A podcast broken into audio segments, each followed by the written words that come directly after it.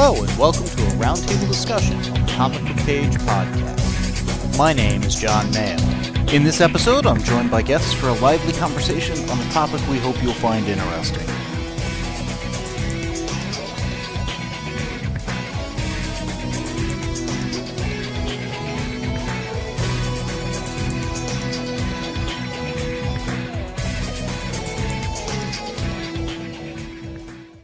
In this roundtable discussion, my sister and I are going to be talking about the Rush Hour films and what this is going to be spoiler-filled discussion. First off, Oh yes. but what uh, encouraged us to do this is they're starting a Rush Hour TV show On CBS. on CBS, and the Rush Hour film, the first one that we just finished watching, was from 1998. Mm-hmm. So it's been a few years. Chris Tucker, Jackie Chan, and it's pretty much, I think, exactly what you ought to expect out of this. It's somewhere pretty much smack dab between a Hong Kong Jackie Chan film Mm-hmm. and, say, Beverly Hills Cop. Yeah, and it's funny because you know they now have a rom com, romantic comedy, and a bromance. Yeah. and I'm not sure what in that comedy action what what you know catchphrase people are using for that, but I would put it in that comedy action category. Well, absolutely, because obviously Jackie Chan predominantly brings the action, and Chris Tucker predominantly brings the comedy. But there's still parts where both of them kind of do the other thing. Mm-hmm. More Jackie Chan with a little bit of the comedy, because again, he's well known for that.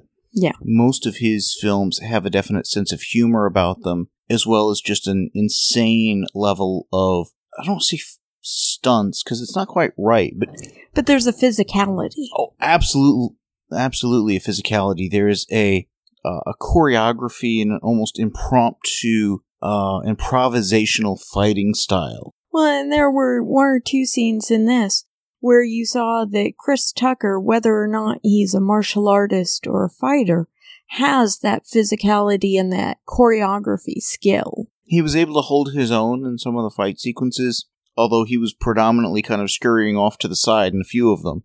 And entertaining as all get up doing it. But the one, like in the restaurant scene, where the gun's going back and forth and all of that kind of stuff, you know, he was an active participant in that. Most definitely. And I had obviously originally seen this back when it first came out, had picked up the DVD long ago. And in addition to watching the film, I watched it with the commentary track. Mm. And commentary tracks uh, can vary between why did they bother to this was really good.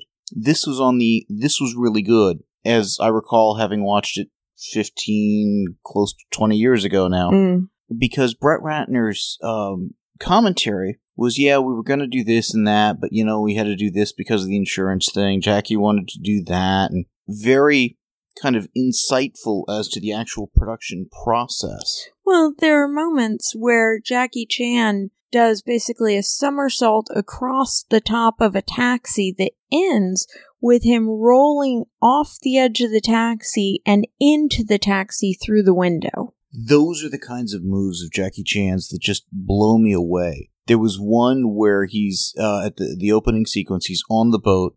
The door is opening in front of him, he basically kind of reaches up to the the top of the deck above him and kind of swings in through the porthole or whatever.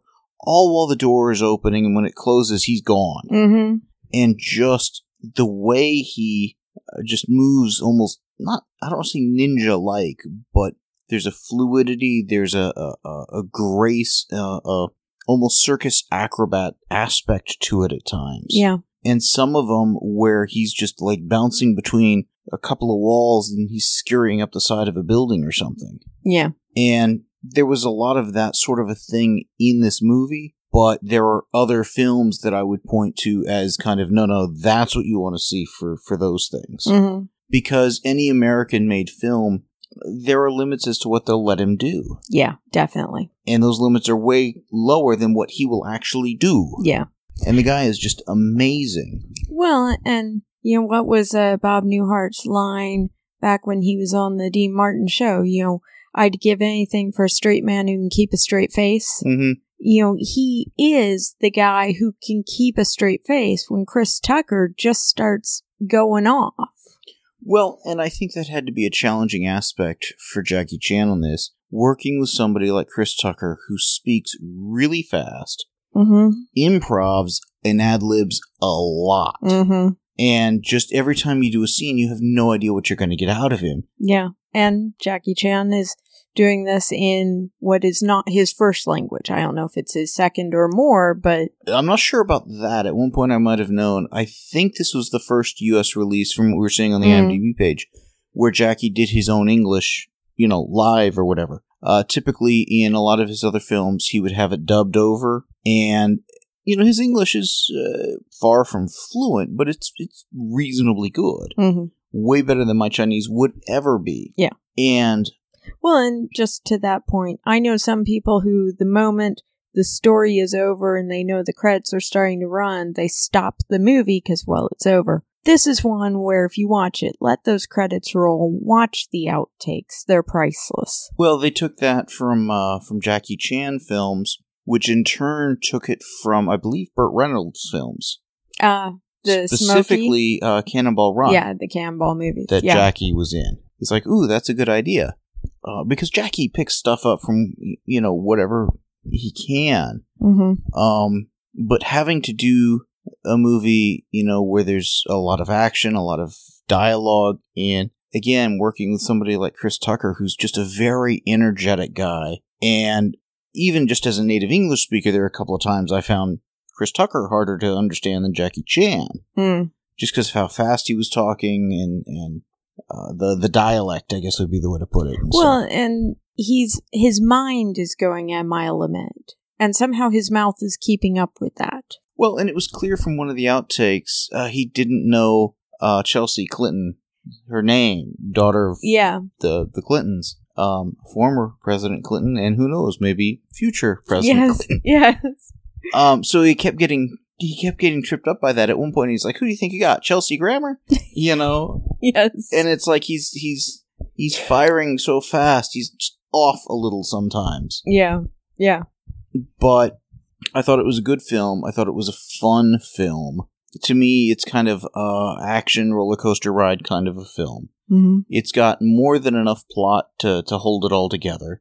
yeah, There's nothing in the plot where it's like, "Geez, you've got to be kidding me." But it's also not the kind of film you go to for plot. true. You I- want action, you want comedy, you want you know fun characters, and they deliver. I thought the little girl did great with the parts she had. The daughter of the consul who gets kidnapped doesn't have a lot of screen time, but uses it well. Yeah, When we first get the relationship between her character and Jackie Chan's character, uh, uh, Inspector Detective Lee, it's very clear they know each other. He's been training her. There's, why aren't you coming to America with me? I mean, there's a definite relationship there. yeah. She gets grabbed when she's in the car before getting grabbed. Well, and he had told her to keep practicing her kicks and her eye gouges. Yes. Well, and again, training and Yeah, you know there there was a, th- that was both funny and exposition dialogue that we we needed yeah, but when she's in the car and she's being driven to, to school or wherever singing along to what was it mariah carey or something mm-hmm.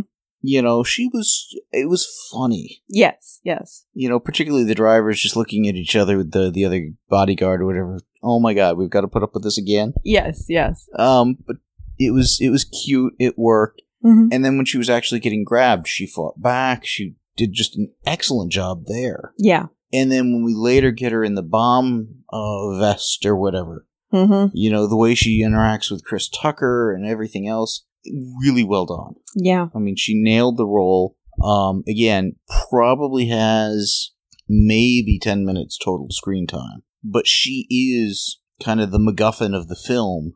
She's been captured. We've got to get her back. Yeah.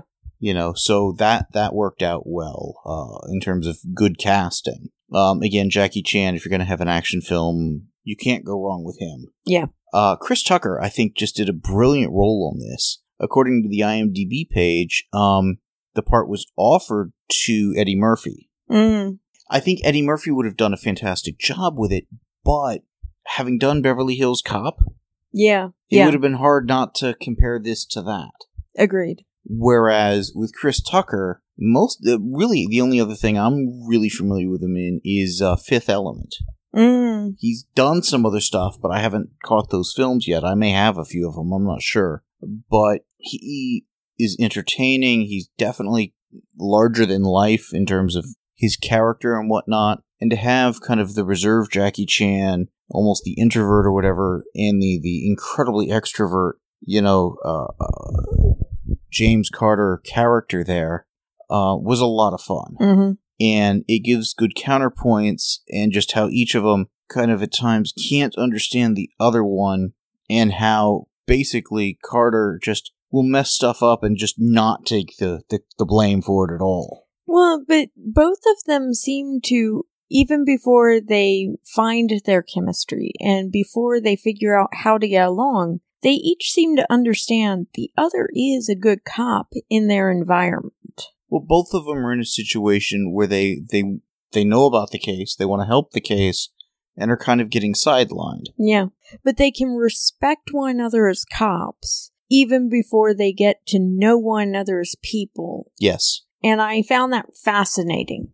Well, and my interpretation of the film is that while Carter was a good cop, he was a little bit of an action junkie. Mm-hmm. W- But by the end of the film, he was actually doing it for the right reasons. It's not about me; it's about the kid. Those sorts of lines. Yeah.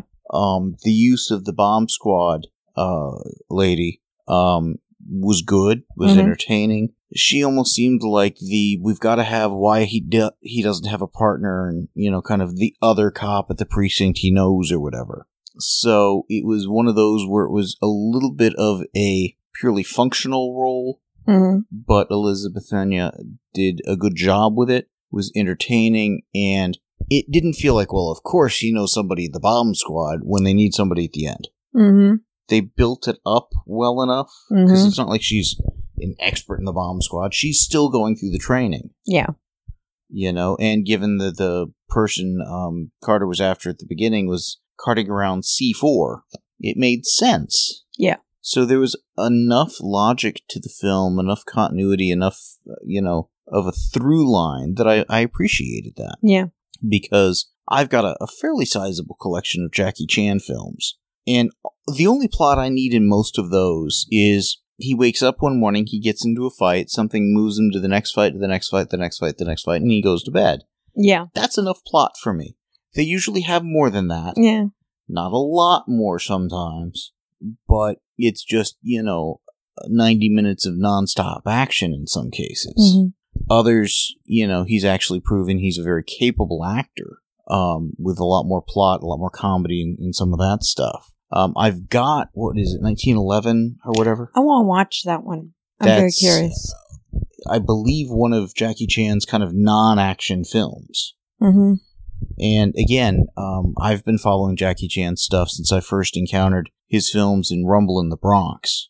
Well, and Rush Hour, I mean, as much as we're saying we decided to rewatch these movies because a TV show is coming out based on them, this isn't the first time a TV show has come out because people saw this and said, hey, that could work on TV. Well, right, because Martial Law came out shortly after this film Mm-hmm. with Sammo Hung, which is somebody that Jackie Chan has worked quite a bit with. Mm-hmm. He was, uh, both of them were part of the, uh, was the Seven Brothers or whatever. Um, there's the Lucky Stars series of Hong Kong films that they were in. Um, and there's, oh shoot, um, like five or six other guys that all kind of went through the, the same, you know, uh, uh, career path, if you will. And career path's not quite the right way to say it. They essentially were all raised together. I don't remember if it was an orphanage or whatever, but it was basically learn to fight, learn to act, do all this kind of stuff. And, you know, most of them have had just incredible careers, at least in Hong Kong. Um, Jackie Chan, of course, international superstar. Mm-hmm. Sammo Hung has done, did pretty well around, you know, the late 90s and stuff here in the States, but has Mhm. kind of faded back into more um, action choreography, directing, things of that sort. Well, and in martial law, he was very well paired with Arsenio Hall. Well, and again, it's the same kind of idea. Mm-hmm. Get a good black comedian, a good Asian martial artist. Mm-hmm. Now, the twist there is while Arsenio Hall was not as gregarious as Chris Tucker is here. Um, Sammo Hung, not a small guy. True. He's very large, but that's kind of his iconic thing. He's the fat martial artist. Hmm Well, and Arsenio was coming off of the Arsenio Hall show Yeah. at that point, had a huge following, and Arsenio is just a very talented comedian. And I really enjoyed the martial law TV Yeah. show. Yeah. Now, with Rush Hour, part of why I wanted to rewatch these films is the uh, the trailer I've seen for the upcoming TV show seems like they're almost recreating this first movie as the pilot. Interesting. I I liked the plot of this movie. I like how it brought them together. Mhm. I liked a lot of things about it. Quite frankly, I liked that it ended with um, Detective Lee with Jackie Chan taking Chris Tucker's character Carter back to Hong Kong with him on vacation.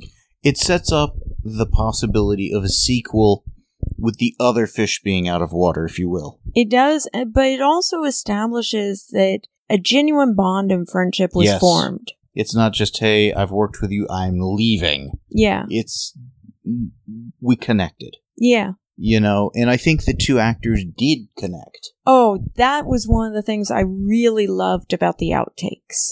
Yeah, because in the, the plane at the end, that was priceless. Chris Tucker says just a line or two in Chinese, and there are a couple of places where they're doing some callbacks. Mm-hmm. At the beginning, um, Jackie Chan doesn't say anything when Chris Tucker's like, you know, do you speak English? Um, and then later, well, you just assumed I, I didn't because I didn't say anything. And then Mhm. at the end, it's a, you speak Chinese. Well, you just assumed I didn't because I, you know, Yeah, yeah. um, which I thought was a, a fun line, but doesn't ring true to the plot of the movie. Mm-hmm. I think there were a couple of times that if Tucker really spoke Chinese, one or two of the scenes should have played a little differently. yeah.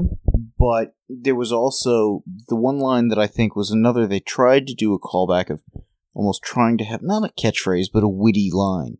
When Tucker has been beaten up in the restaurant, and um, the one guy, um, Ken uh, Leung or whatever, Yeah. That was in Lost, in just like a bazillion things we've seen him in. Mhm. Zero Hour, I forget what else. Anyways, he basically throws a, a, a handkerchief to Yes. him of, wipe yourself off, you're bleeding. Mm-hmm. And then at the end, he's been shot, and Chris Tucker tosses the thing, wipe yourself off, you're dead. Yeah. You know, it's like, ah. Yeah. Well, and that, well, given how much improv there was, I don't know for sure, but that felt like a writing attempt at a callback that didn't work. Yes, that's exactly Yeah. what I took it as. Um, but what frustrated me in that scene, actually, more than that, was I wanted the camera to then go to the FBI agent who was laying on the floor shot and hadn't been able to get his gun out to help Carter. Mhm. Because that FBI agent had spent the whole movie trying to convince Carter, we don't need you, you're worthless, etc. yeah, he'd been really hard on Carter. And a reaction shot on the on the FBI agent at that point would have been nice. What they did at the airport with the two FBI agents, to me, was less powerful It than would have been nice, particularly in terms of if if there had been some kind of exchange there Mhm. of you know, hey, thanks, yeah, I, I could make a shot like that, blindfolded kind of a thing, and have Tucker basically say he's like one of the top rated or whatever. yeah, Uh, of course, that would have flown in the face of the earlier scene where he's shooting the car full of C4 and he's shooting a few other. Th- you know what I mean? Well, but he did have quite a uh, explosive, successful reaction to shooting the car with the C4. Yeah. So, There, there was a possibility of a good moment there. I'm not sure exactly what it would have been between yeah, the lead FBI guy and, and Carter. I also wish when Carter had first seen the girl pull the hood off, he'd said that he was with Lee. yes, yes. I did love him plowing the van in and then getting out with her in the bomb vest Yeah. and challenging Juntao. Yeah, Carter has no problem with property destruction. Well, that, but also the okay, I brought your bomb vest to you, detonate it, and I love the little girl's reaction. I'm well, he's like, it. play along, and she does. Yes, yes, Yeah, she nailed that scene too. she did, she did. Now, the question I have about the TV series is one, how much familiar grand, ground are they going to retread? But are they going to get somebody who is as good of a martial artist Mm. to hold up to what Jackie Chan has set up here? And are they going to get somebody as Carter that is as entertaining? And are they going to have the chemistry? I think there are really two things to kind of judge the martial artist by. Because when we watch TV shows, I see a lot of guys who can do the fight scenes, can do the kicking, the Mhm. etc. But it's really rare to see one that can do the somersault across the taxi and then slide in the window. To me, that's the more signature Jackie Chan aspect. But I'm just wondering, can they find a guy that can defy gravity? I think they can because I've seen other uh, stunt choreographers, other stunt people do things that I've considered very much in the Jackie Chan school of fight choreography. Okay. Um, uh, Koichi Samiko, I think is his name, was the fight choreographer uh, for like the first 18 years or whatever of Power Rangers. Mm. And he's done a couple of other films and whatnot. And very much uh, when he's able to kind of cut, cut loose or whatever and do what he wants, uh, the fight scenes very much remind me of a good Jackie Chan fight scene. Very cool. They've got kind of the oh, this is here. Let me use this kind of a thing. The the tumbling, the the using of the environment, hmm and And that's another good call. The using of the environment. In Yeah. this film, uh, there was one scene where I actually called out to you. I, I almost dread but want to see the outtakes. And it was that uh, scene above the restaurant where he was using the chair Yeah. as uh, one of the props in the fight. And they did have an outtake from that where he slammed down into the chair just wrong. hmm And when he popped back out, it looked like he'd hurt his tailbone. yeah, I don't think Jackie Chan makes it out of the film in quite the same condition he went in. Unscathed. He said a couple of times he's finished films with a broken leg or something like that.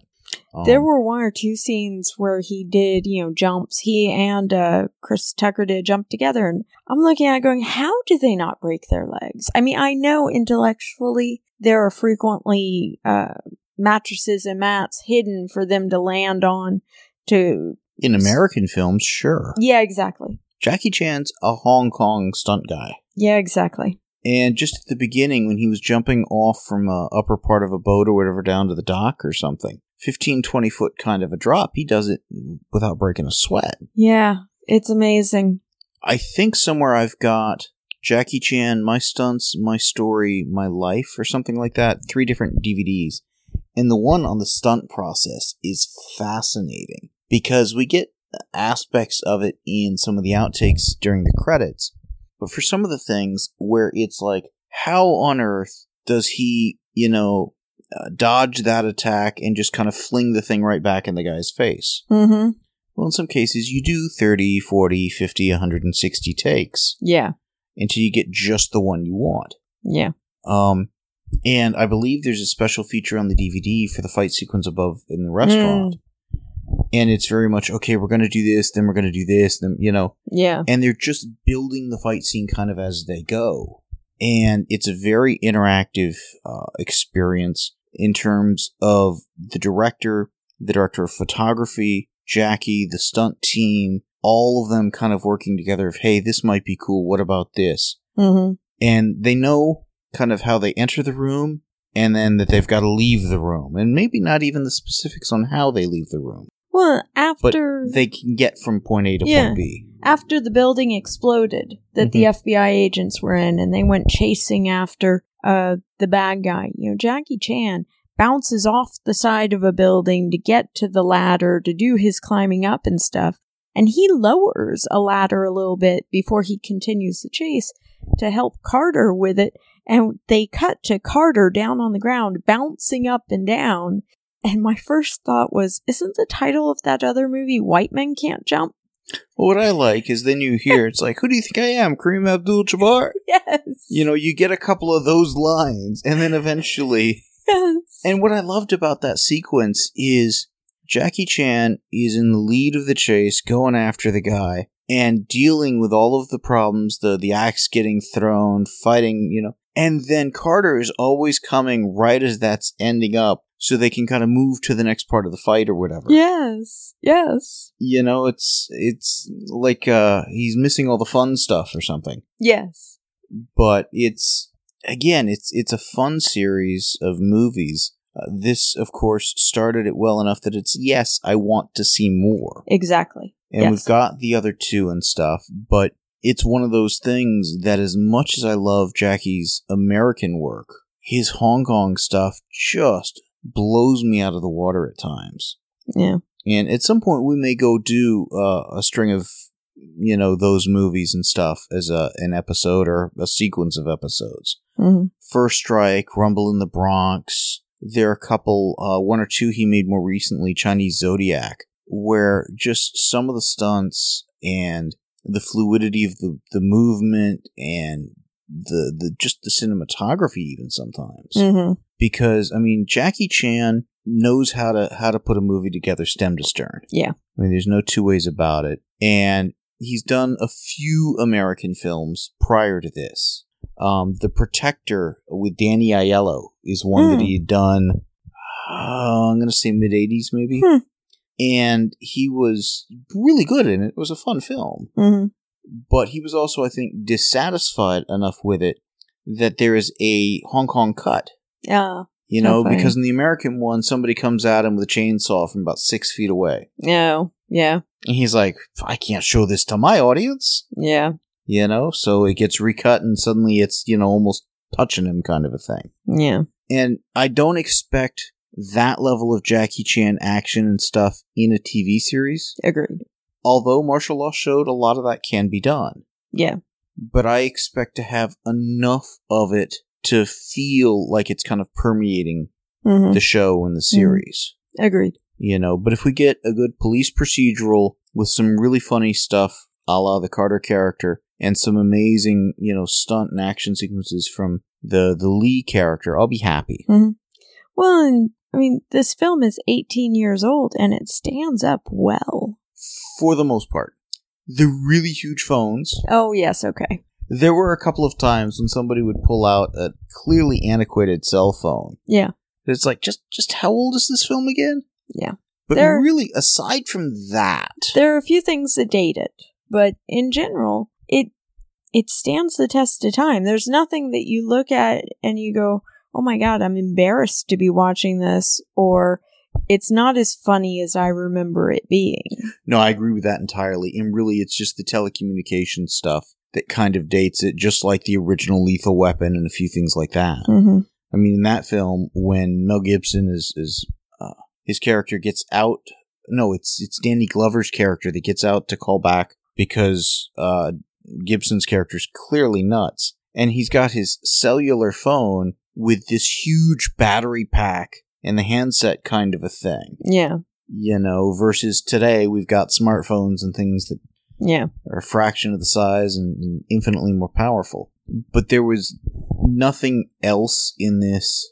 There was an aspect of the cinematography that if if I had realized it, you know, if it had been from the '80s, it's like, yeah, I can kind of see that. Mm. It, it felt older school Mm-hmm. Cinematography. Uh, again, we've got these on DVD. I don't know if a Blu-ray cut would have made it pop a little bit more, maybe That could be. but um, you know the the cars and a few things. It, it doesn't feel like it's a contemporary film, but it doesn't feel like it's an antiquated film. Yeah. and certainly it falls very well within the the niche of of Jackie Chan films. Mm-hmm. And again, Chris Tucker is just a blast to watch. Definitely. I, I still think Fifth Element is Chris Tucker's high point. He I had just a, a more outrageous character there. Yeah. And just, he's got the energy for it. Yes. So, again, I really enjoyed this. I'm curious how much of this first one is going to get reused in the pilot Mm-hmm. uh, for the Rush Hour TV series. And I'm trying to remember what the basic plot was for the other two films we're going to watch. I don't recall. Because I don't either. A lot of what I remembered was from this film. Mm-hmm. Because, again, it started the franchise. It's fairly iconic. Yeah. So, anything else on this film? Don't think so. All right. We have just finished watching Rush Hour 2. Once again, Jackie Chan, Chris Tucker. Go Mhm. figure. They stick with a winning combination. Though, as they point out in the outtakes, when someone dies, and I guess Chris Tucker couldn't remember his line, he looks out and says, Well, he won't be in Rush Hour 3. Yeah, it was after the guy falls to his death or whatever. yeah, I think there are a lot of times where uh, Chris Tucker seems to uh, ad lib because he can't remember the lines. I like the bit at the uh, in the end credits where the gefilte fish about the kosher meal. Mm-hmm. He, it's like the they have to tell him half a dozen times at least, just on the footage we saw, Well, the name of the fish. And I think some of it is he's so good at the ad libs and the improvisation that the lines he has to get for some reason almost frustrate him. Yeah, there's Yeah. some he can remember, some he can't, but he's very much in character. Mm-hmm. So the most of the ad libs seem to really work. There were a few times again in the end credits where he was referring to Jackie as Jackie versus Inspector Lee, Yes. and Well, and there was one point where one of the other actors was basically yelling at him. Don Cheadle. Yes. And he had taken Don Cheadle had taken the role with basically two conditions: he speak Chinese to Jackie, and he pick a fight with Jackie. Yeah. Which is, it was a great scene. Oh, and he did awesome with it. Yeah, he did. Um, this is one where it's a sequel. Okay, know that going in, but the plot very much feels very sequel y. In some respects, yes, and they do some things that you expect from a sequel, like you predicted at the end of the previous movie, because of how it ended. We've reversed who is the fish out of water. Well, a lot of it was uh, obvious reversals, the fish out of water, obvious similarities. Mm-hmm. You know, we got the massage parlor scene that felt very much like the restaurant scene For the fight. for the fight scene. Yeah, Okay. we got the uh, casino scene with the bomb, which was uh, very analogous to the expo scene with the Mm. bomb. I mean, the bomb Yeah. plays out differently. There's definitely some different aspects, Mm-hmm. but there were a lot of story beats that felt very similar. I mean, the whole bit at the beginning where Jackie is doing mission or doing his his uh, taking cases and stuff, and kind of not telling uh, Chris Tucker's character Mm-hmm. was an exact reversal of the beginning of the last movie. Yes. Oh, they're going to be working for the Secret Service versus the FBI. hmm One of the things that was a reversal that I thought played very well was when uh, Chris Tucker is basically informed you're going to the airport now. You're leaving Hong Mhm. Kong now. And Jackie says, you know, I'll be the one to take him. Kind of the I'm the one who ruined his vacation. The least I can do is see him off. You know, and they get to the airport and Chris Tucker's character Carter is like, So are you getting on the plane with me or not? As opposed to in the previous movie where Carter knows that Inspector Lee is on the plane and he goes and gets him off the plane. Right. Again, parallel but reversal kind of a Mhm. thing. There were a couple of lines of dialogue. You know, don't touch a, touch a Chinese man's CD versus a black man's radio. hmm Parallels like that. And I expect some of that in a sequel. hmm and it was a very entertaining sequel, good action, good comedy. If I were looking at it from just a strictly plot point of view, it wouldn't really win too many high marks on that because it just seemed a little formulaic, a little paint by numbers. But again, I don't think either of these movies is one you go to first choice for plot. Absolutely not, which is why I'm okay with it having a plot that's somewhat formulaic, Mm-hmm. somewhat by the numbers, somewhat sequely, because all I need is enough of a plot to hang together, be entertaining, make sense, Mm-hmm. and string together some good comedy and action, which it yeah. does. Yeah, it does. You know, there are a few cases where there are some movies that manage to do all of that and have a really good plot. Mm. But it's hard for something to kind of fire on all cylinders. Yeah. I mean, this had some of those great Jackie Chan scenes. Like, uh, and I appreciate they're doing the outtakes for it. The bit where he's in uh, the cashier area Yeah, of the and, casino.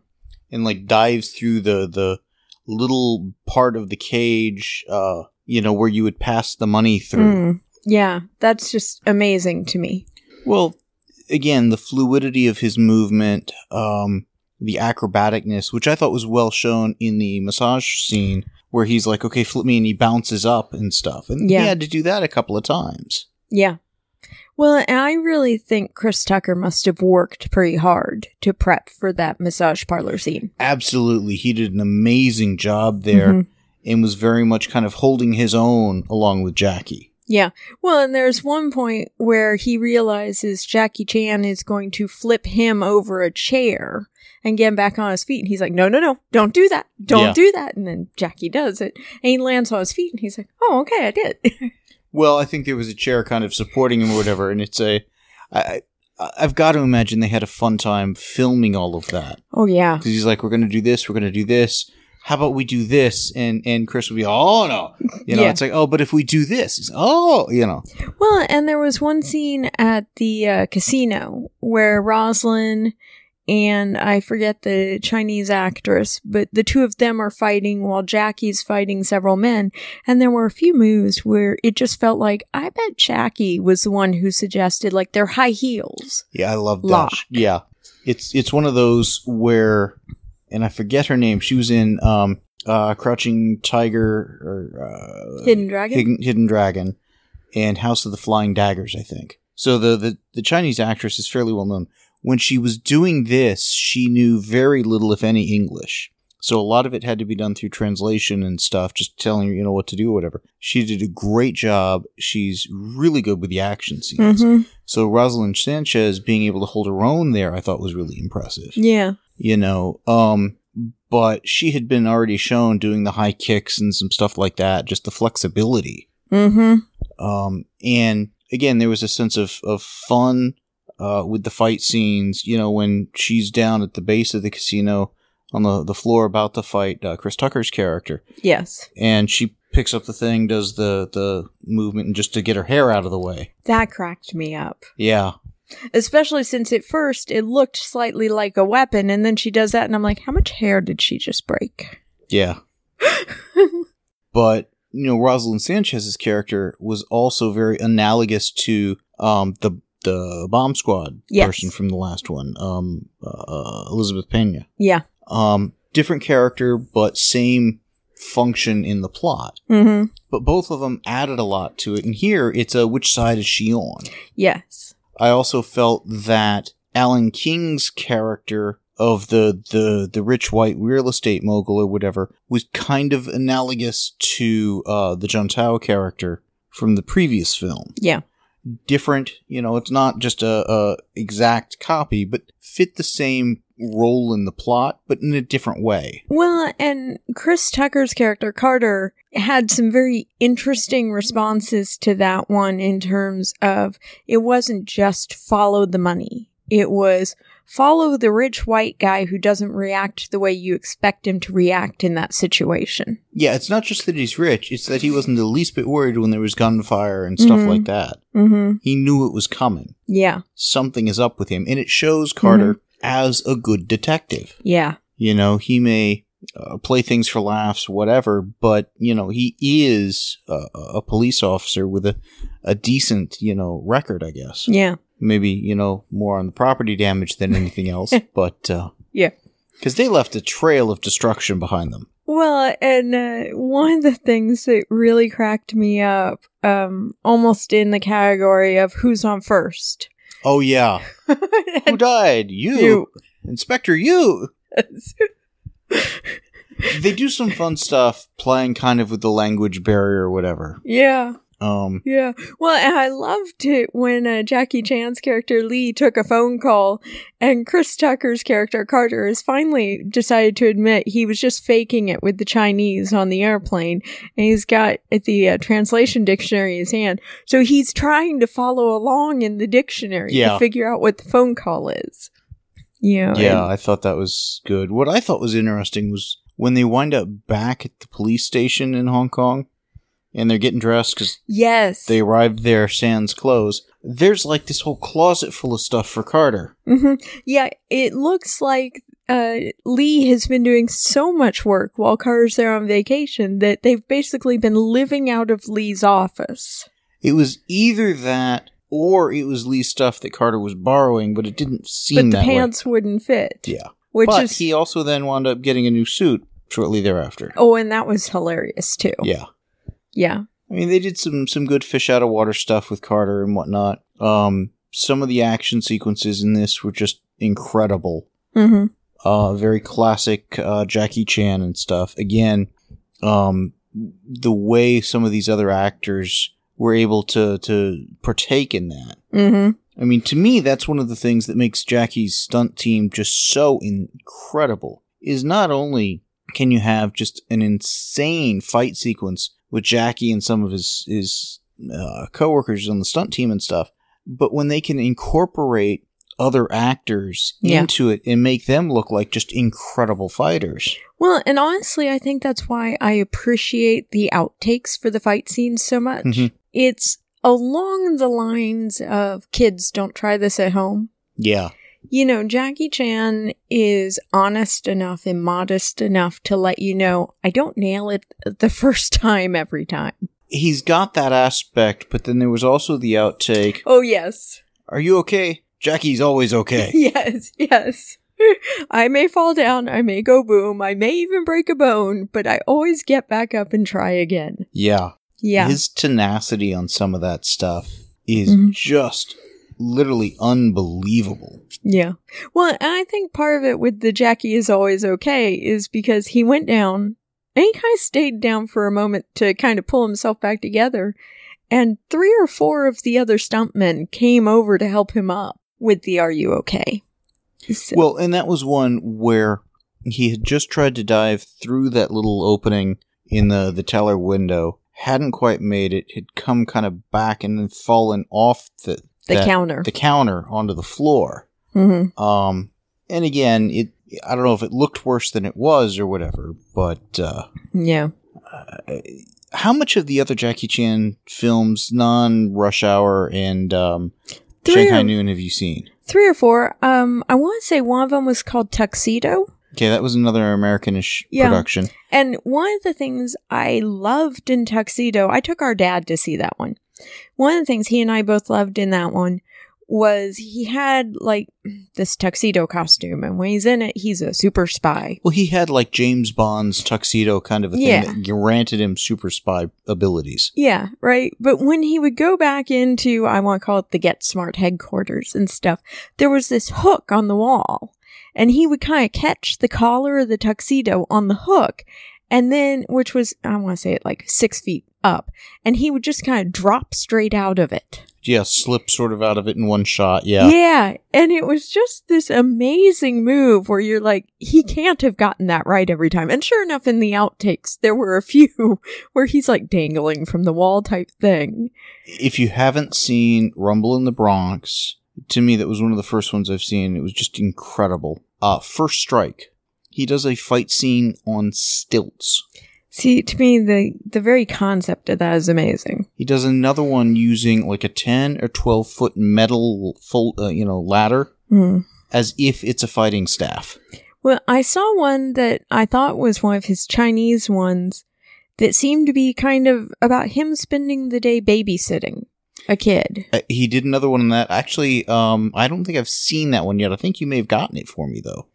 I, I remember watching at least part of it, and I remember thinking that doesn't sound like much of a plot to a movie, but I remember being enormously entertained by it. Uh, he's got another one where he's a chef. There's some where the again the the the back of the box plot doesn't seem like much, but it's just enough to string some just literally insane action sequences together. Mm-hmm. At some point, we'll have to go through a lot more of his films because, uh, again, the action, the stunt work, the choreography is amazing. The way they film some of it, Mm-hmm. because he tends to do fairly long takes, and that was pretty evident in this film too. It was well, like in the ba- bamboo uh, scaffolding scene. I mean, uh, in a lot of American films, in action films, it's cut, cut, cut, cut, cut. Mm-hmm. You know, whereas uh, Jackie Chan tends to like a stay on the action, get the the fluidity of it. Now, obviously, in this kind of a film, Brett Ratner was the director, so there are going to be a lot more cuts than Jackie would have had, and there's a certain necessity of cuts in his action sequences simply because when he's doing the let me flip up, let me bounce back, sometimes it takes a few times. You got to Yes. cut to to get that. Well, and it's interesting because clearly, even when he's an actor, he's thinking about all aspects of the film. And in one of the outtakes, uh, Chris Tucker's cell phone rings. and Jackie is giving him basically crap about, hey, what are you doing with your phone on on set? And he's like, go ahead, answer it. You know, Chris takes a call. He's like, I'm filming with Jackie. You need to call me back after I wrap at seven, et cetera, et cetera. He's like, no, you can't talk to Jackie. Well, he ends up handing the phone to Jackie, and Jackie goes, We're filming. You need to hang up. And hands it back. But then he gives Chris the whole, You're wasting film. Actually, I thought he told that to the person on the phone. You're wasting our film. You know, yeah. of- Yeah, and I thought, you know, that is one of those highly responsible comments of somebody who's sitting there thinking through the budget of the film and the awareness of how many people are sitting here waiting and spending time on set. yeah. Well, and again, because of his role in his other films, he's acutely aware Mm-hmm. of the financial ramifications of okay, you you got to redo the shot, Mm-hmm. you got to reset up for it. Maybe you've got to put that plate glass back or whatever. Um, and he's had some films that stopped production for like nine months as he recovered. Well, there are some productions that don't even develop all the film they shoot because developing costs money. Yeah. So they only develop what they know is good film that will be needed for editing. I mean, that makes sense. I'm kind of glad that in some respects we're in a more digital age where you Mhm. don't have that kind of cost or whatever, Mm-hmm. just because it gives you more to, to kind of play with. Yeah. Well, and going back to this was 2001. Yeah. Again, um, the cell phone that, that Chris Tucker had fit in his pocket, but was not anywhere near as slimline as what we have today. It was, you know, clamshell kind of a thing. Yeah. Um, but again, that shows just the, the, the telecommunications advance between 1998 and 2001. Yeah.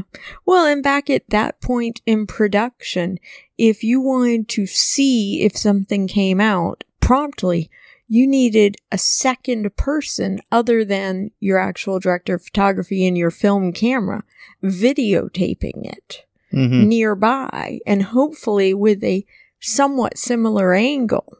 Similar angle, zoom in, that kind of a stuff. Yeah. Yeah.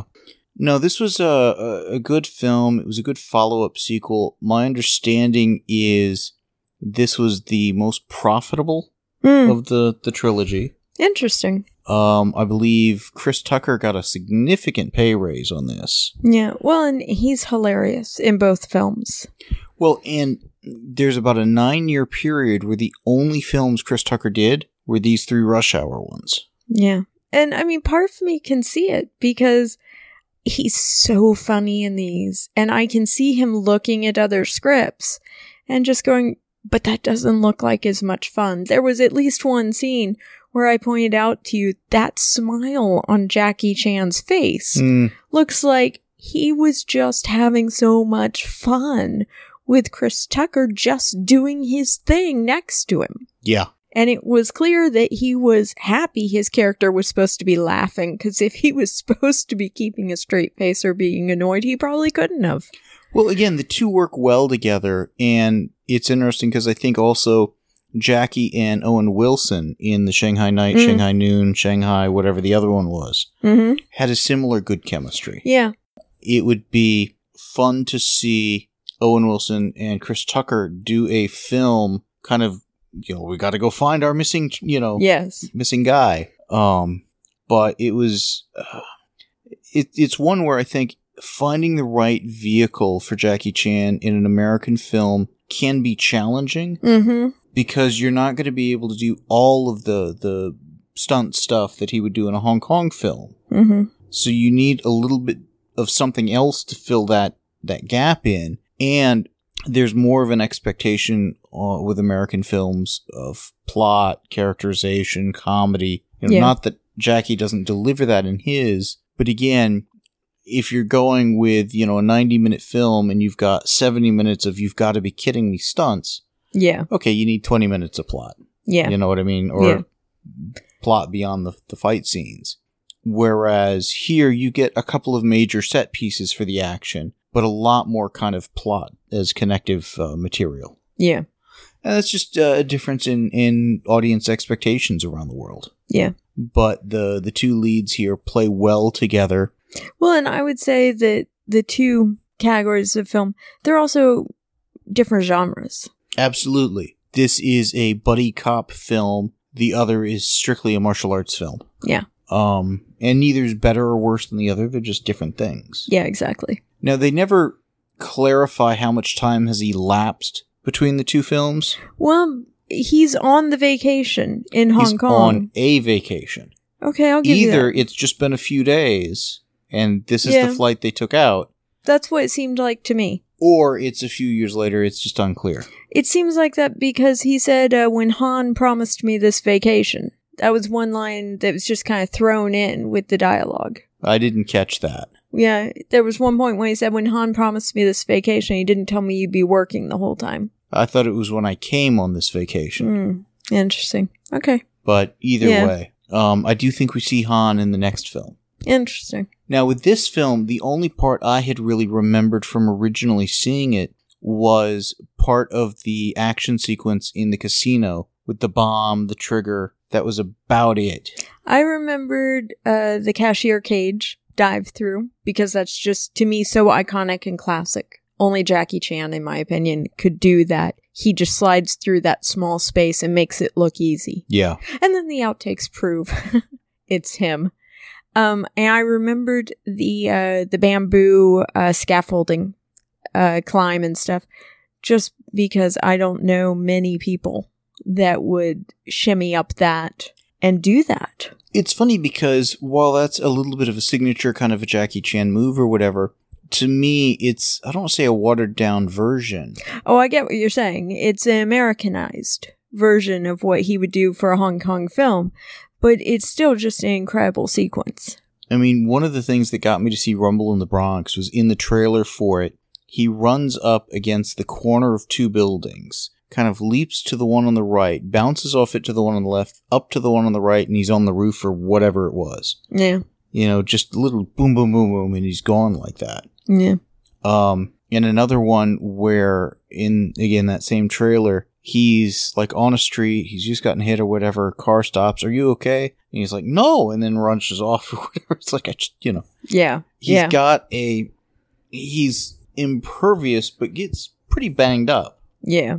Whereas here we get some of that, but none of the. Wait a sec, I've got to rewind. And how did he do that? Yes. because there are a couple of times in some of his other films, but the, again, there are things he can do when he's directing, when he's the guy in charge, and not answerable to an insurance company. Yeah. Whereas here, again, amazing fight sequences and such, but well, again, in in the first one when he's walking across the pipes or whatever, way up in the ceiling and stuff, that was just absolutely nuts. One slip, a sneeze at the wrong time, So true. You know. Whereas this didn't have quite as much of that sort of Yeah. of thing. Um, he's, I mean, Bruce Lee was a legend in his time for martial arts. Mm-hmm. Uh, and Jackie was one of the people that was going to be kind of a successor, but he was smart and he realized, let's go more comedic. Let's not be the next Bruce Lee. Let's be the first Jackie Chan. Oh, exactly. And at some point, we're going to have some action star that is the next of that caliber. Yeah. And we've had a lot of really good action stars, but both of those guys were just a, a level above. Bruce Lee in the, the just the martial arts aspect, Mm-hmm. Jackie in again the the acrobatic, the fluidity, the movement, the the the almost comedic martial art aspect. Yeah. Um, not to take anything away from his martial arts prowess, he's again amazing. Not at all, but he's doing two things really well. Mm-hmm. I'm just waiting for that next guy who does things that again has that fluidity, has that. Surely that must have been a special effect. Oh wait, it wasn't. Wow. Yeah. you know um and again the the partnering with with chris tucker who you know again this was a role that was offered to eddie murphy Yeah. you know he did uh holy man or whatever bomb he did in place of this i've got to imagine eddie murphy regrets that but chris tucker can anchor his his, own. own movie Oh, yeah. you He- know it's good to have a foil for him but you could have had almost anybody else as the foil and it'd been okay Yeah. um, one or two familiar faces in this. Um, the uh, guy at the uh, the casino Yes. from um, Warehouse? 13? warehouse. Thir- yeah. I'm blanking on the actor's name. So am I. Saul Rubenstein. There you go. Yes. Um, great, great role for him. Not a major role, but it's just oh crap! I've I've upset this guy, and he's not gonna let it go. Yes. Well, and at one point he's covering his face with the oh my, what is going on here? And you just have to wonder what was actually on the script page for Chris Tucker with the go to the craps table and be a distra- distraction. It's probably about all they needed. Yeah. Yeah, there are a couple of movies, and this is definitely one where you know there's a lot of ad libbing. Seeing what the original script was Yeah. would be would be fun. Um, this one ends with them uh, ostensibly going off to New York. To some square garden that Jackie Chan found really hard to talk about. Yeah, he tripped over the Madison Square Garden a couple of times. I love the outtakes. Again, signature thing. Um, Definitely watch the closing credits for the outtakes. what I liked was it was balanced between stunts gone not Yep. so smoothly and uh, dialogue gone not so smoothly. Yeah, and equal on both parties, both Yeah. Chris Tucker and Jackie Chan. I, I do think my favorite of the outtakes though was when they're in the uh, Chinese soul food restaurant and Chris Tucker is referring to Jackie as Jackie versus Inspector Lee, and John Don Cheadle just basically chews him out. Yes. Well, and one of the outtakes when he does the Jackie blah blah blah, there's a voice off screen that just calls out Jackie again. Well, at one point they're outside the hotel room about to kick it in. It's like Jackie, do this. He's like Chris Tucker, you know. Yes. Um, Yes. That kind of goes towards. I don't think Chris Tucker's a method actor. you know, and he knows Jackie is Jackie, which you know, Yeah. Oh, and he was having a great time. yeah. I think they both were having a great time. I think so. It seemed like from the outtakes and everything that they play well together. They enjoy doing this kind of stuff. Yeah. I don't think Jackie Chan would do another film with somebody he disliked working with. He is such a, a high caliber star. Mm-hmm. I mean, in the, the Hong Kong neck of the world, and you know other parts non-U.S. in the world, he's like about as high as you can get. Yeah. Um, there's rumor of a fourth Rush Hour film. Interesting. Uh, I don't th- think Brett Ratner is gonna direct, but it's just rumor from all I've heard. Jackie's uh, stand seems to be if it's a good script. Mm. Chris Tucker's like, uh huh. Yeah. Well. If- Again, Chris Tucker doesn't have the body of work. Well, but also if he has even half as much fun making them as it looks like, I can see where he'd want to do another one. Oh yeah. Uh, although I think Chris Tucker's answer should be along the lines of, if you can get Jackie, Yes. absolutely, Yes. because doing it without him, Yeah. you could, but you'd have to get somebody really good. Yeah. And again, that's going to be the challenge with the TV series. Agreed. Can they get people of the same caliber? And if the pilot more or less recreates the first movie, do they pull plot elements from this film into the series? Do they not? hmm How much of it is they're taking the premise versus they're following either Yeah. on from the trilogy or redoing? Yeah. And neither is a right or wrong answer. I'm just curious. Exactly. So I thought this was a lot of fun. It was a good, entertaining film. Is it the the highlight of movie writing? No. Is it the highlight of action films? No. Again, Jackie Chan gives a lot of other competition in that area, but it's a very entertaining, very fun uh, movie. It's well worth watching, I agree. um, and I'm looking forward to rewatching the next one. Agreed. So, shall we do that? Yes, please.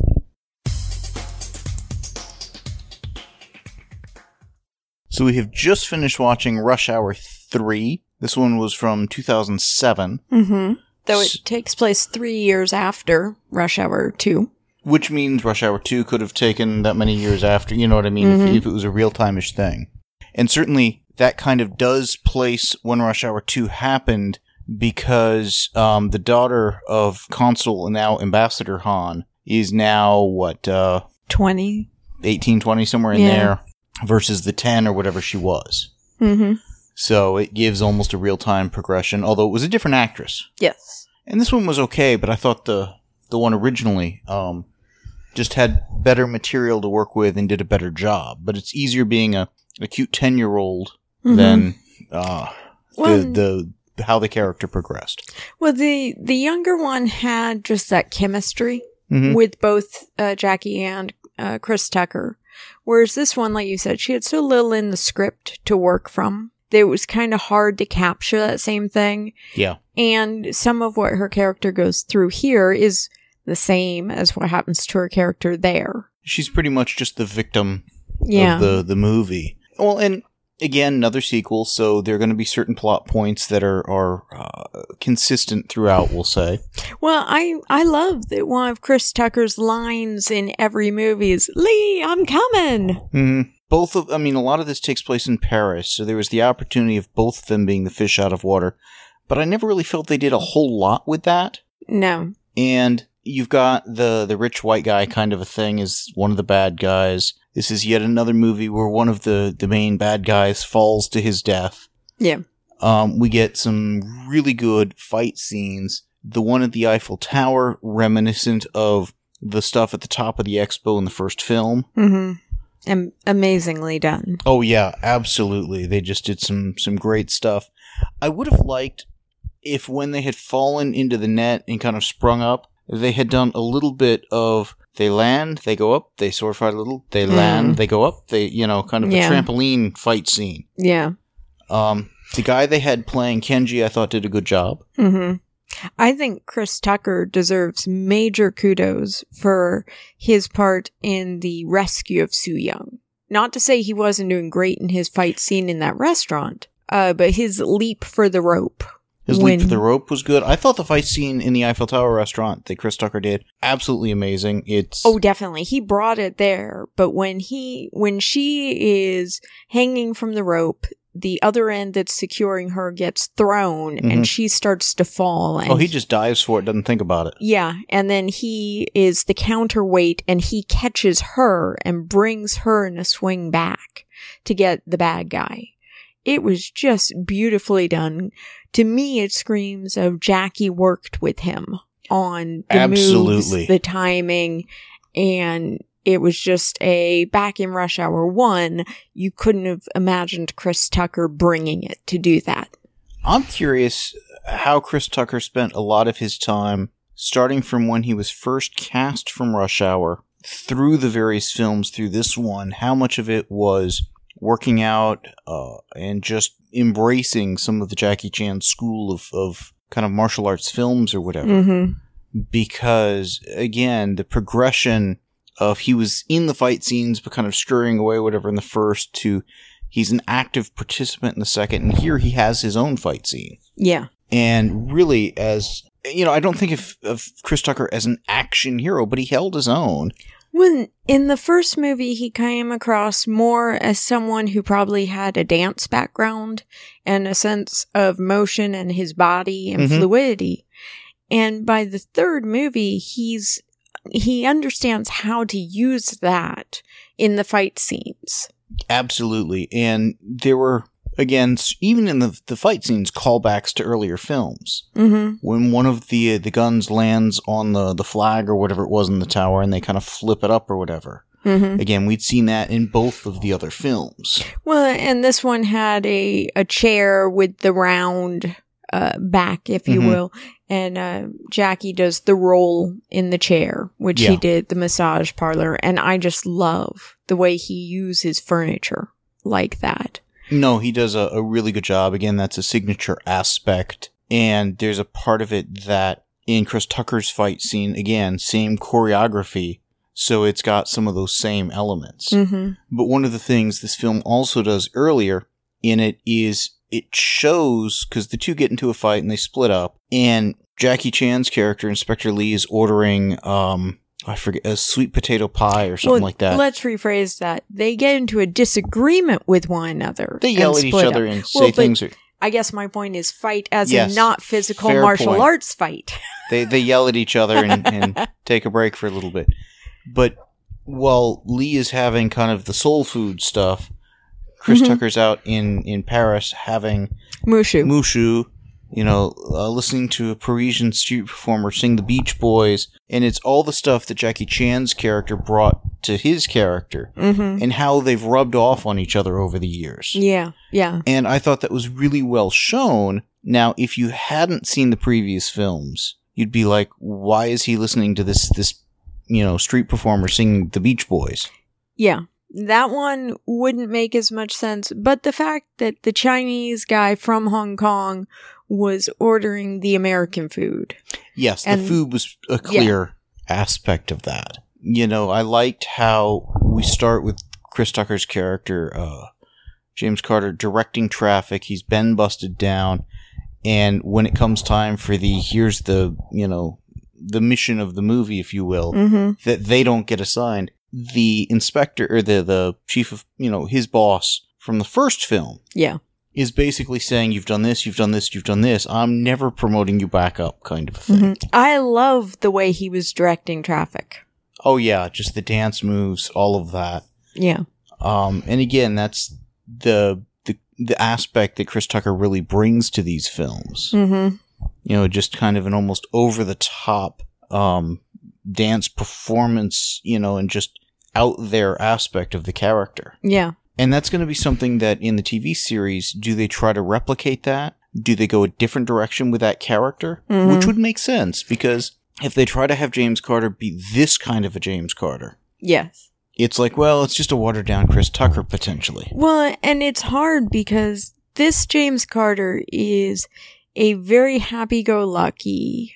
I don't want to say carefree, but just a enjoying life. And as He's you very said, much over in the, top. moment. Yeah.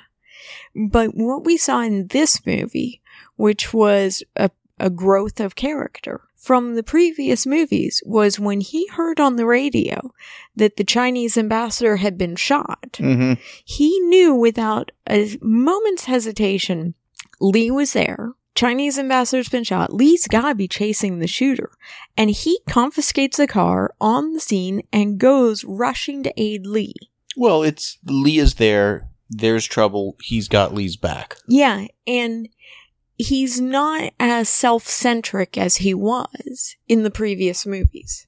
No, um, I mean certainly there's aspects of that still in the character, Oh, definitely. Definitely. but he is trying to be a little bit more. I mean, a lot of this film, he's there to support Lee, hmm whether Lee wants it or not. Yeah. There. There's a very selfless aspect to James Carter in this film mhm. that's diametrically opposed to the first film, um, where it was just all about hitting the big time for him with the FBI and stuff. Yeah. He's become a better person for knowing Lee. hmm And that's something I really like about the three scripts and the way the movies progress his character. Well, and it's shown what a profound impact having met Lee and worked with Lee has had on his life. Mm-hmm. He's studied Chinese, he's studied some of the martial arts, he's embracing Lee's culture. Mm-hmm. So I thought that was, you know, some fun aspects, and it changes up the dynamic a bit. Yeah. The fight scene at the uh, the dojo with the really huge guy. I meant to look him up because I have this nagging feeling he's like a basketball player or something. I think he is. Yeah. And the idea was to essentially recreate the scene with Kareem Abdul Jabbar and Bruce Lee from, Ah. I forget if it was Enter the Dragon or which one of Bruce Lee's movies it was, where at one point the guy just kind of plops his hand on, on Bruce's head and, you know, yeah. got a lar- larger arm span or whatever, wingspan. Yeah. Well, Um, and again, we had the Who's on First scene. Yes. And that's kind of a fun, both who's on first homage, but also the language differences. Exactly. And Chris Tucker does it so well. Yeah. Um, which is surprising given what problems he seems to have with dialogue at times. Yeah. I mean, on the one hand, he has a real problem with the the mandatory scripted words. Well, and particularly ones that can be a bit of a tongue twister or Yes. something. Yeah. With this, I think he got immediately the humor in Mm-hmm. that's just he could improv on that, Yeah. you know, six ways to Sunday. Um, hmm I mean, it's not like there's specific dialogue for the who's on first kind of a routine. But Right. Versus the El Pollo Loco. In the outtakes was something that tripped him up. And I loved Jackie Chan's in the outtakes saying uh, that Secret Service combines to make seafood. Well, with the El Pollo Loco, it I don't know what part of the country uh, Chris Tucker's from and what part of the country El Pollo Loco is in. Very true. Very true. And well, we grew up in a border city. So we grew up around a lot of Spanish and hearing Yes. things like that a lot. And I can see where if you grew up like in Montana, you might not hear a lot of Spanish. Atlanta, or Yeah. you know, half a dozen other places, New York or whatever. Yeah. Some of it I think is regional. What got me with the Pollo Loco was they were going specifically for that line. Yeah. I mean, it- she could have worked at Taco Bell, McDonald's. It really wouldn't have mattered, Mhm. aside from maybe I don't know product placement. I did wonder about that as we were watching the outtakes, and it was very much. But then there was one line in the movie where I actually called out to you. Do you think they made him say that because of one of the previous movies? It was the Gefilte. Gefilte fish. Yes. I, I definitely. I think that was tossed in because he had such a hard time with it, and either he could finally do it, yes. or they wanted to, to you know, give him a hard time with that. What was funny was when they showed the outtakes of the scene, because all of that's taking place in the airplane. They've got the one shot. You've got Chris Tucker, Jackie Chan, Isle, and then Girl on the other. And she, I think, is spending a lot of effort trying not to. It's hard. Hmm Having been the person who was supposed to be leaned up against a wall looking at things in a file folder as two actors walked by me to go out of camera for a scene in a television show and they were going to call cut right after they walked past me. And so they were just supposed to be saying nonsense jokes to one another as they passed me. They knew the camera was going to cut right as they went past me. So they started saying the most outrageous jokes possible to see if they could make me laugh as they Mhm. went past me. And it's hard to focus on a blank sheet of paper as if it's the most fascinating document you've ever read. When people are saying, yeah, we got a six month old baby here and it needs food. Let's go buy some cheeseburgers and jello. Mm hmm Well, and particularly for something that they have to do take after take after take on. Yeah. Because, again, that scene in the airplane wasn't that long, but Jackie was having problems with a few of the lines. Uh, Chris Tucker was having problems with a few of the lines. Uh, obviously, the people calling him out off screen were not, yes. Yes. but uh, I think in both cases you could argue, argue the language barrier there. Um, Well, I liked in one of the outtakes where uh, Chris Tucker was clearly worried about the stuntman he was doing the fighting with and the way he'd gone down because the moment he pulls back from the fake hit, he's like, hey man, you okay? yeah. Like, um, yeah. I, I think Chris Tucker had to have learned a lot about just stunt scenes and stuff like that. yeah. And, you know, again, wanting to be respectful of these guys who could no doubt, you know, kick his tail six ways to Sunday. Well, the fight scene in the hospital, uh, the way it ended up with uh, Jackie Chan uh, sliding down, I guess, on a rolling cart to put the uh, ammo cartridge Mhm. into the gun so that Chris Tucker could then fire off the weapon. And they end up basically in a hand clasp of, hey, way to go, we did great. And Jackie Chan just kind of pulls on his arm to spin Chris Tucker around so he can stand up and then help Jackie stand up. And that's just one of those touches that Jackie Chan seems to throw in of you can always spin someone around, help them stand up, that kind of thing. Well, it's funny you mention that because it's been a while since I've watched Shanghai Noon, Shanghai Nights with uh, with Owen Wilson, and I don't recall them having that kind of aspect. Whereas there's a a choreography uh, uh, in the fights and the aftermath or whatever, and even just the dance off at the end of some of the movies yeah. between you know uh, Jackie Chan and Chris Tucker, where they're very much in sync. They're they're getting along, and again when they because again I think it was the the restaurant fight in the first movie where there's a back and forth. They're spinning each other around as they punch. They do it again, Mhm. kind of a thing, Well, and, and they're in, they're in sync. in more than one fight, you know, they they twist one another around, they each hit someone, and then Chris Tucker will lean over, Jackie Chan will roll over his back to then hit someone as Chris Tucker stands back up to hit someone. Well, and then they'll end it with a high five or something like that. Yeah. There's a dance aspect to that choreography Mhm. that they do beautifully. Yeah. And I expect that out of Jackie Chan and just the the level at which Chris Tucker does that, Mhm. you know, improves with each movie and it shows that while these guys are incredibly different both as actors and characters, they're on the same page. Yeah. And uh, I've heard again rumors about a fourth film or whatever. And sure, it's been another 10 years since the film or whatever almost, but I would certainly be interested in watching it because these two work so well together. Mm-hmm. Yeah. Well, and it's funny because towards the end of this movie, and it may have been actually, it was at the point where uh, they were ordering each other's favorite foods. Mm-hmm. And I just suddenly realized, you know, we are currently at a point where we're hearing hashtag Oscars so white. And hey, there's a lack of diversity in Hollywood and quote, there always has been, end quote. And I'm looking at this movie going, no, there hasn't quote, always been a lack of diversity. All three of these films have featured a black guy, an Asian guy, mm-hmm. ethnic women, Yeah. and the lead white guys are the villain. Yeah. Yeah. And we're getting aspects of Chinese culture, uh, black American culture, Mhm. um, French culture in this one. We're getting characters who are making an effort to understand one another's cultures and learn from one another's cultures. And these were popular movies, and these are movies that are still incredibly enjoyable to watch, you know, years later, which to me is a sign that they hold up well over time. Definitely they do. They don't feel um, as dated as they could given when they were produced. I mean, 10 years doesn't seem like that long, but the first one was nearly 20 years ago now. Mm-hmm.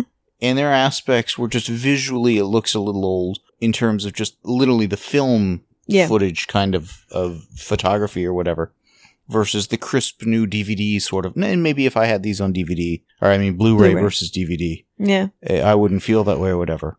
But there's also a timelessness to it Yeah. that because they're I don't want to say iconic characters, but archetypal characters. Yeah. The unflappable Asian and the uber flappable, you know, Yes. uh, Chris Tucker character. yeah. I mean, he just is so um Well, in some ways, reactive. in some ways, they're an odd couple.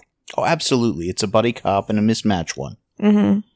But what I think made it work with Chris Tucker that I don't think would have worked with Eddie Murphy, Will Smith, or any of the other half dozen people I've heard might have gotten that role is Chris Tucker can do this wide eyed kind of a look. Mm-hmm. And he's got such white eyes and such a dark face. There's almost a comedic aspect to that. And just the exaggerated look of surprise, of shock, of Mm-hmm. you know, there is an incredible almost lack of subtlety there, but there is some subtlety there. Well, and it's funny because at times Jackie Chan is doing this very savvy detective who's also very naive about aspects of the world. And one of the outtakes I found hilarious was uh, he was supposed to suggest, what, do we loosen her up by showing her an adult movie? And they gave him seven or eight examples of adult movies. And Chris Tucker's just looking at him like, where did you get this from? And he's like, I don't know. The director's corrupting me. Yeah, and he's like, I don't know what this one means. yes. Yes. well, it's funny because, you know, Jackie Chan is playing again the the mature uh, chief inspector kind of a, a character that's that's worldly, that's businesslike, Mm-hmm. while the the the James Carter character is an a very wonderful mix of juvenile to childish Mm-hmm. to wanting to to be that suave James Bond type.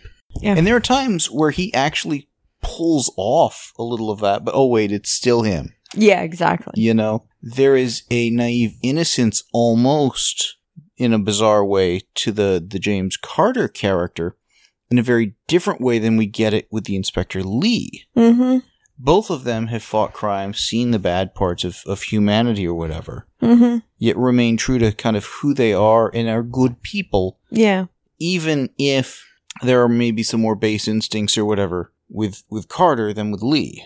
Yes. So again, if they do another film like like this stuff, I, I would certainly be all for it. Um, I was surprised again the other day when we looked at the IMDb page for Chris Tucker. Frankly, how short it is. Me too. I mean, he's very talented. Now, I think he may spend a lot of time doing stand-up comedy or something like that.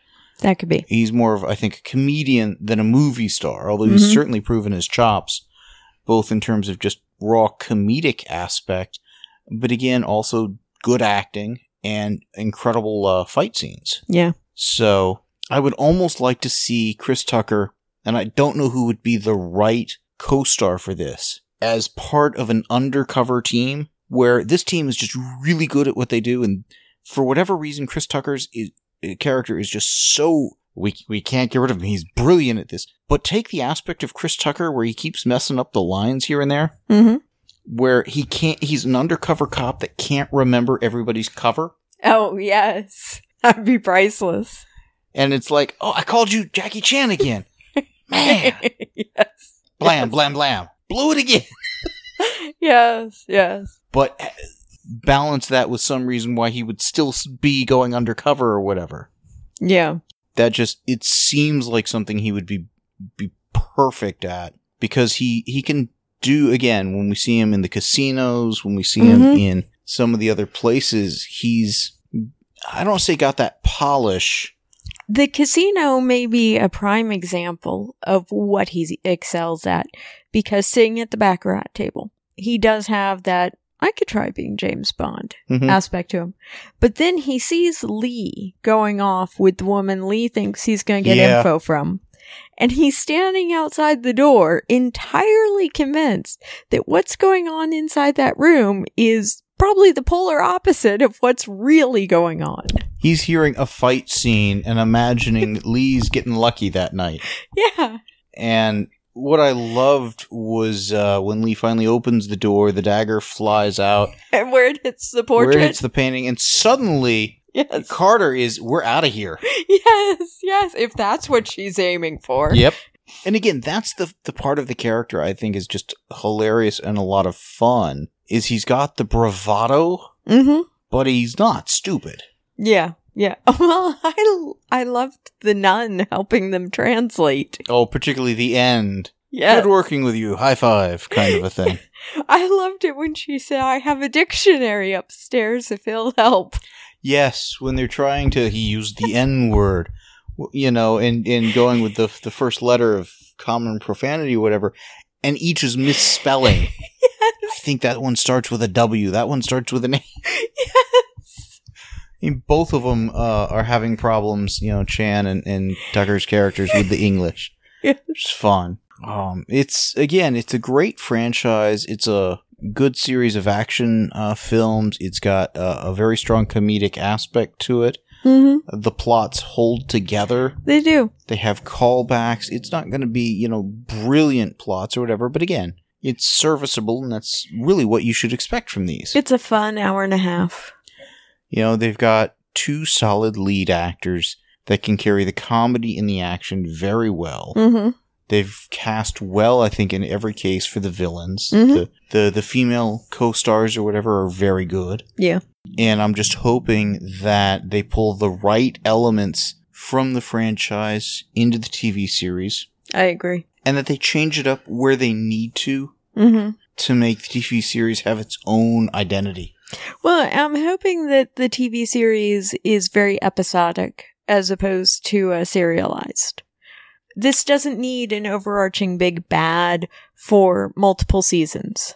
I agree with that. I don't want it to have the big bad, but I want it to have a serial aspect to it where it's not just done in one episodes. I'd like to have it to where it feels like if they're in LA or New York or wherever they are, I would assume LA, that there's a sense of past, present, and future with the Mhm. bad guys, Yeah. and that you get some repeat offenders. You've got okay, we're going after the triad or whatever. Not that they're the big bad, but they're the big threat. Yeah. And that there's a sense of progression, not necessarily escalation, Mm-hmm.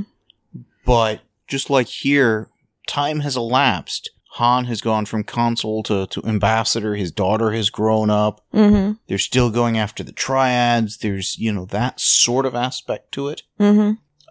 having something that has a strong episodic aspect, but also a strong sense of continuity and, and growth and, and evolution to it is Mhm. what I'd like. Yeah. You know, how can they get the dynamic they set up, whatever that may be, between Carter and Lee in the pilot to evolve, change, and grow, yet still remain true to that dynamic Yeah. whenever the series ends? Yeah. You know, do they go from strangers to they are essentially brothers from another mother, as was the, the dialogue here? Well, and that was very well done in part because of the Kenji relationship, etc. And they had some really good emotional scenes in this one. Mm-hmm. Well, and again, this one really underscored the bond between the two characters. Yeah. It's not just they've worked together, hey, we're friends. Carter would put down his life for Lee. Yeah. Very much what it was. Yeah. And again, that's not where Carter started.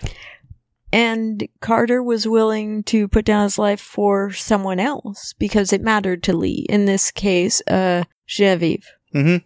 And again, that's major progression for the Carter character. Yeah. There's less progression for Lee because there's less need for progression. Yes. You know, where he's at at the end and where he started from. Let's see, he was a well respected, decorated, you know, police officer from Hong Kong at the beginning, middle, and end. Well, but what he needed was to open to his heart. Yes, he needed a life, and he started to get that through Carter. Yeah. You know, he certainly loosened up over Yeah. the, the movies. Yeah. He needed to be reminded that being a decorated officer is not the sole reason to exist. hmm So Carter was good for him just as he was good for Carter. Well, and again, that would be a good kind of plot progression or character arc in the TV series. Get a very, you know, uber cop, super cop from Hong Kong, and a, a guy who is a cop but is a lot more freewheeling, you know, whatever. Have the Carter character again get more serious, have the, the Lee character not get less serious, but loosen up a little, and the Mhm. two balance each other out. Yeah. You know, do very much a yin and a yang kind of situation there. Yeah. which they did here. And what I liked is while this movie really underscored the growth of the characters over the movies and stayed true to the the expected aspects, it didn't feel like a carbon copy of the other films. Yeah. Yet it didn't go so far astray that it's like this has nothing to do with the other films. Yeah. Very true. You know? Um Yeah. Well, and I mean, you commented earlier. I loved the way they danced off at the very end away from the police cars to one of the songs from the first movie. It was just very much a we're friends and whatever comes next, we're facing it together and somehow we'll have fun doing it. yeah, I mean they've just defeated the triad essentially. Yeah. Nothing could take them down. Yeah. So again, fun series of films. I'm a big Jackie Chan fan. Uh, I've got tons of his other films. Uh, highly recommend virtually every one of them. And uh, Chris Tucker again did a great job here. I'm really looking forward to the uh, the Rush Hour TV series when it starts up in a couple of days. So am I. So anything else? That do it? That does it. Cool. The show notes and forum for this podcast can be found at www.comicbookpage.com under the podcast and forum sections of the website. Please email us at theguys at comicbookpage.com and let us know what you think of what was discussed in this episode. Thanks for listening.